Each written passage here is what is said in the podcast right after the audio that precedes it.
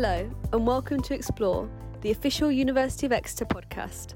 In this episode, I chat to Professor Pascal Abisher, the Principal Investigator for the Pandemic and Beyond project. This project includes over seventy research areas, exploring how the arts and humanities can inform, and are contributing to, the covid nineteen response. We discuss the range of areas within the project, Pascal's own research into digital performance, as well as asking if the perception of the arts and humanities has been changed by the pandemic.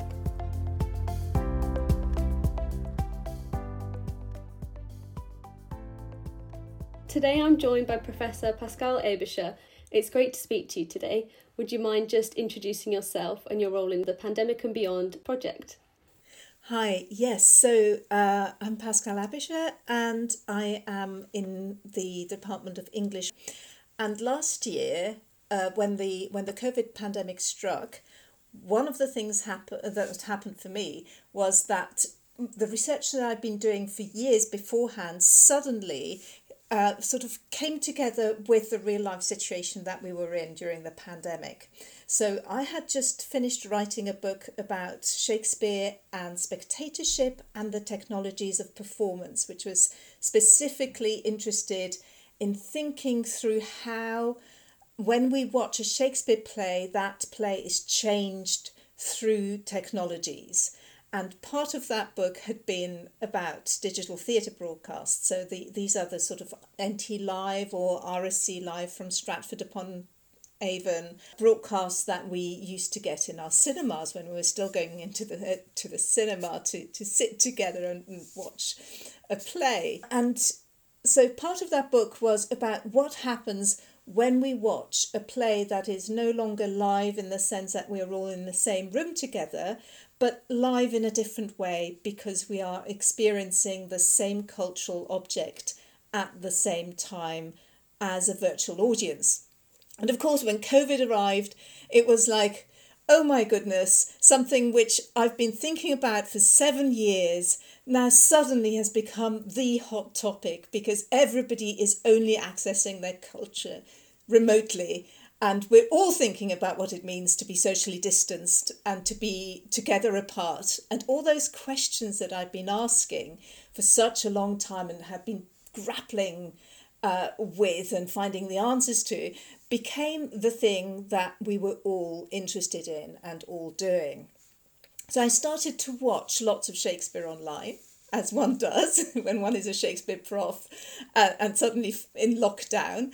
And uh, one of the things that I watched was uh, a production of The Tempest, which was not a theatre broadcast. So you, you will remember that N T Live opened up its archives and every Thursday night we were all watching uh, an N T Live play. Uh, but those were archival broadcasts. What was special about The Tempest was that it was a live performance by actors who were performing in a socially distanced way from their individual homes in lockdown and were performing using the Zoom video conferencing platform, which happens to be the platform that we're using to record this interview now. Uh, and we've all got used to it, but at the time, like, nobody was doing that. And it was unbelievably exciting because Zoom allows you not only to have a virtual sense of co-presence, of, you know, we're, we're in different rooms, but we are doing this thing called a conversation, and it's working really well. um, But it also allowed the audience to interact with the actors. So suddenly the audience was there, visible on our screens as a community, because the actors actually interacted with the audience. And we, as an audience member, were asked to do things like uh, flap our arms about and screech and pretend to be the harpies or or dangle bits of food in front of the characters when they were being tantalised with food. Uh, and there was this wonderful in-joke when people started to sort of present packets of rice to the screen going, well, you know, I've managed to grab the last packet of rice in Tesco's. Um, so there was a wonderful sense of community and of co-creating a piece of art. So this is this is a very long way to come round to, to the idea of um, that that I was in the right place to intervene at that point and to spot the production that was going to make a difference and that was going to allow actors, performers, freelancers to continue working throughout the pandemic despite the lockdowns and the social distancing. So I very quickly got in touch with the company and went, do you want to do a project with me? They said yes. Three weeks later, we had the project proposal in. We were funded within weeks. And then all of last year, I ran a project with them on how to transform theatre into digital theatre. Based on that, the Arts and Humanities Research Council then decided that they would tap me, along with lots of other people, on the shoulder to see whether we would be willing to lead and coordinate all of the COVID nineteen research, which is funded by the A H R C in the U K, and that is what I'm doing now. So I've moved from being myself one of the researchers doing one of those rapid response projects last year to being the person who is coordinating seventy-seven of those research projects, of which there is a large group that has to do with the creative industries, just like what I've just been talking about. But there are also lots of other groups that are doing very different sorts of work. Thank you. It's so interesting that you are so well placed to discover this at this time. Um, you mentioned that there's seventy-seven different projects that you're involved in. Could you maybe just give us a taste of a few that you're kind of involved with? Yes, absolutely. So um, one of the big discoveries that I made when I started this job was of just how broad a definition arts and humanities fits into. So wh- while I thought that I was the only person who was doing proper arts and humanities research, I then very quickly found out that there were lots of people who were doing work, for example, with people in care homes, who found it extremely challenging to access any sort of social care and support and any sort of lifeline to the outside world during lockdown. And so th- th- this is the work of another Exeter colleague, Victoria Tischler, who has a project called The Culture Box.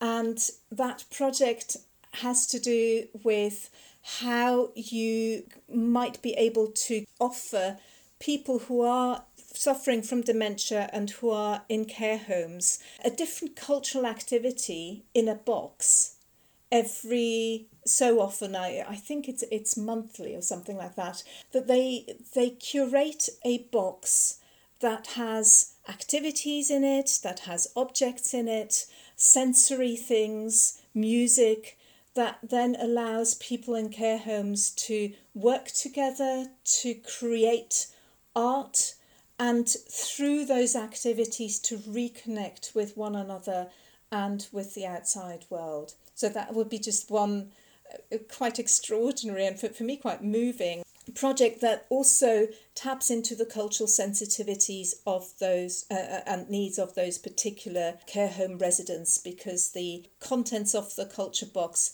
is actually uh, adapted to fit the cultural context from which the care home residents come from, so that it's it's actually ethnically and culturally appropriate and sensitive. Another project that I think is just extraordinary is by a colleague at U C L in, in London, Geoff King, who is drawing up a database uh, called Lex Atlas that is mapping all the different legislative responses to the COVID pandemic across sixty different countries. And it's it's bringing together knowledge about what different countries have done in terms of their their legislation to deal with the COVID pandemic, anything from um, compulsory mask wearing to social distancing to Uh, various uh, legislative uh, interventions in medical care, and then they're checking how that is working and, and what impact that legislation has, so that we can learn from each other's mistakes and learn from when things have gone right and compare different countries' approaches and find the best solutions to the problems that we have. And I'll just give you one more example, and that is a project uh, that is based in London, where they are looking at how different migrant communities in London and, and this sort of two hundred different language communities that live in London are accessing information about the pandemic and how they might be getting public health information not just from the U K government and from Public Health England, but they might be getting information that doesn't quite match up with that from other communities and other more trusted uh, information providers, such as, for example, their embassies or the news outlets from their home country, uh, countries. And therefore, a lot of ambiguity can arise when you when you when you're not quite sure whether you should believe what is coming to you from from your own uh, community or from Public Health England. And it's a project that is trying to bridge that gap and trying to help us translate public health messaging in such a way that it reaches people in an unambiguous way, so that the information is trusted and and also acted on. So th- these are very concrete ways in which uh, arts and humanities are able to make a difference to the pandemic response and actually save lives. Yeah, that's so important. And some of the projects you mentioned, I think, especially during kind of lockdowns and during COVID, community building versus kind of isolation that people can feel has been really important. When you mentioned things like culture boxes and the importance of communication, I know for me personally, you know, reading books, those online theatre plays made a real difference. So do you think that people now have a different perspective on the arts and humanities because of the COVID nineteen pandemic?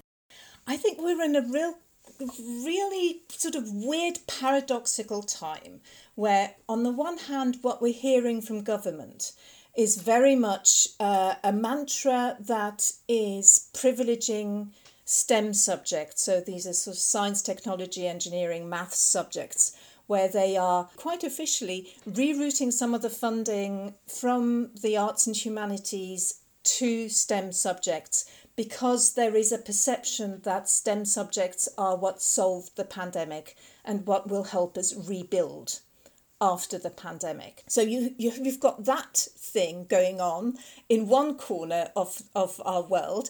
And then you've got the lived experience of pretty much everybody else who have all managed to get through the pandemic because of the community building that has happened because of arts and humanities engagement. So it's been an absolute lifeline for people to be able to access the arts online. There is ample evidence that people in care homes uh, would have had much more deteriorating mental health had there not been arts-based approaches to care that have plugged so many of the gaps in social care uh, and so many of the things that the N H S wasn't able to provide because the N H S was looking after the, the COVID ill. Uh, at that point, arts and humanities have stepped in uh, and there have been wonderful projects to do with reading with people over the phone, creating plays together. There's a project that does a creative doodle book where people share their doodles that they've done physically in a book through Zoom uh, and sharing this sort of creative act. People have been writing poetry to get through this. So the arts and humanities, not only in these very concrete ways of, you know, of finding the best laws or the, the best communication strategies to reach most people and therefore save lives, that they've not only been involved in that sort of frontline way there, but they've also just given everybody else something to love. Now, at the moment, we have the sports that have come in and have sort of taken over that role ever since the reopening. But, uh, you know, human beings do not live on sports alone. And for, for every football lover, there will be somebody who just is dying to reconnect through a reading group or through a theatre group or through some painting or going to an art gallery or enjoying beautiful music or going to watch dance. And all of these things are what actually makes us human beings and will make us more resilient and have better mental health so that we can then rebuild the economy. Yes, exactly. Um, it's just so important. And like you say, sports events are only temporary, so it's nice to have other things to look forward to as well. You might lose uh, in football yeah. or in tennis, yeah. whereas you're not going to lose when you're reading a book. You might need one to console yourself, actually. So I know having theatre online and more arts and humanities provision online has kind of provided some people with greater accessibility opportunities. Is that something that your project's considering? Is that something you think might continue after the pandemic or as the pandemic continues? Yes, and this is this is a question which brings me right back to the beginning and, and to the project I was doing last year with the theatre work. What we found was that there was very clear evidence that theatre was reaching people that it wasn't reaching before. It was reaching some of the same audiences, but it was also now suddenly reaching new audiences. And those new audiences could be more diverse in various ways. So it could now include neurodiverse people um, who are just completely outside of their comfort zone. Uh, sometimes when they go to uh, a, a theatre building and they have to uh, cope with the, the difficulties of a completely structured environment that is not familiar to them. Um, so suddenly some of these people were able to, to access plays, but also people with specific disabilities, um, uh, whether they, they were age-related, so people who are, are quite elderly and can't really go and participate in a site-specific promenade performance that involves a three-kilometre walk.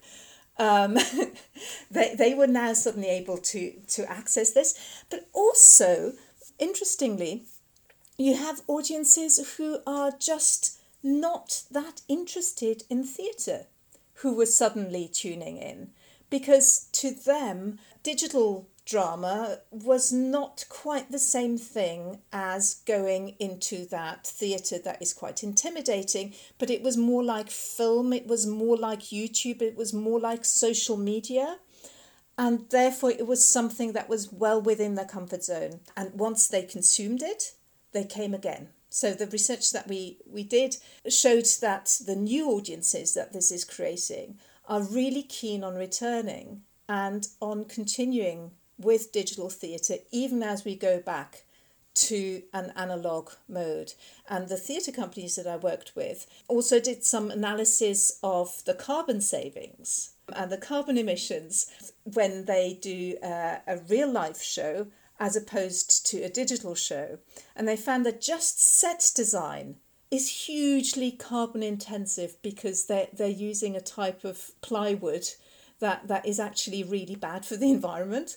Um, but it's not just the plywood, it's the sound, it's the lights, it's the travel of all the actors to the workplace. It's a travel of all the audience members to the place of performance. And it's a travel of the babysitter who has to travel to the house to look after the baby so the parents can go to the theatre. That is carbon intensive. So there are absolutely massive carbon savings in doing theatre digitally. And so they're bearing that in mind. Both companies that I worked with are now moving towards a hybrid way of operating. They will continue to have live shows in person, in front of in-person audiences, but they are now finding ways of combining that with a digital element, sometimes in the same performance, so that you have a digital audience coming together with an analogue audience. Each part of the equation is having a different experience of the same thing. They are interacting and they are enjoying the same show. And so they are experimenting very much with that sort of post-pandemic, part in, part out return to performance. It's kind of a new experience, hybrid, something completely new, and reaching people where they are, I think, is a really important part of that. But it's interesting that you mention how that hybrid mode is helping with addressing the climate emergency. But maybe just as one of my last questions, what are your hopes for the project? Because I know I think your funding is until twenty twenty-three. So what are your kind of big hopes for the project and where might it be by then? Well, our, our big aim for the project is that it will help the different research projects that we're looking after reach a, a broader public, and reach a broader public not just of people who themselves have gone through the pandemic and who would like to find out more about what's been happening to other people during the pandemic and how arts-based approaches have helped us through that time, but also reach uh, a public of people in government and policymakers, so that many of the approaches that we're finding have been so effective during the pandemic can then carry on beyond that pandemic with support from the government and from the N H S that recognises the extent to which the work that our projects have been doing have really plugged those gaps, the social care gaps,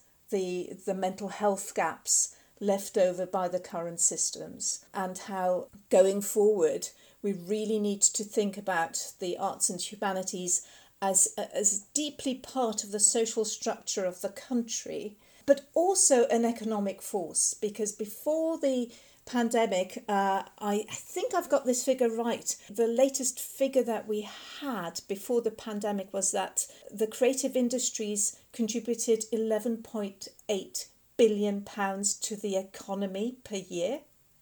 That's one of the largest industries in the country, and it would be catastrophic if after the pandemic and after Brexit we lost that component of uh, the economy, because it's actually one of the really big export products for the U K, and if we do not invest in the arts and humanities and in the creative industries, then we are actually really damaging our standing in the world and our economy too. And it's it's at a point where the U K desperately needs to establish itself as one of the leading countries in the world. And it, it seems like a no-brainer to me that helping the creative industries get back on track and become world-leading again after the pandemic It is one of the easiest wins that we can have. That's such a big figure. I definitely hadn't heard that before. Just to finish, um, is there kind of uh, a favourite thing you've learnt so far in the project, or kind of your a favourite part of the project that you just want to finish on? That's a really difficult question, because I've learnt to, to love so many different aspects of it. This is going to be a, a weird love, and perhaps an unexpected one, and, and a very niche one.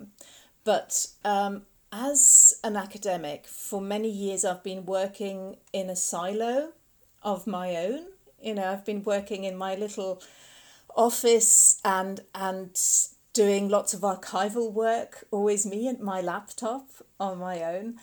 And the the past year has been completely transformative of my working methods, because I used to work for perfection and for the intricate crafting of a beautiful argument that I took a very long time over until it was right to be put out there in the public domain.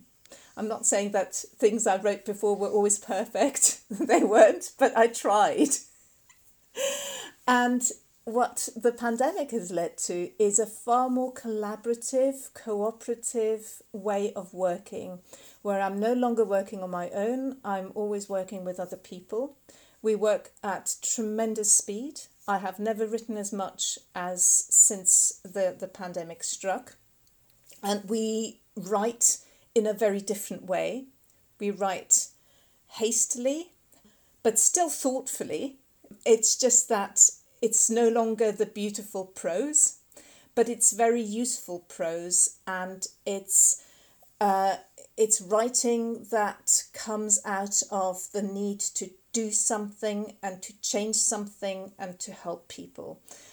And the collaborative mode of working that we're establishing is just amazing, because th- there's nothing quite like having a Zoom screen full of Uh, people in gallery view who are all trying to help each other and are all sharing their resources and their know-how and their methodologies and the the connections that they've got, in order to create something that is better for all of us. And that has been utterly inspiring, and it will carry me through life, I think. You know, this idea that together we can actually do something that we wouldn't be able to do alone, and that perfection isn't the ultimate goal. It's actually doing things that make the world a better place now, not in five years. And that is really a, a complete transformation and, and a real discovery for me. That's great. Thank you. What an inspiring place to end. And it's so impressive that you've managed to foster a sense of collaboration, even at times when we can't be together physically. So thank you for joining us today. Welcome. It's been a pleasure.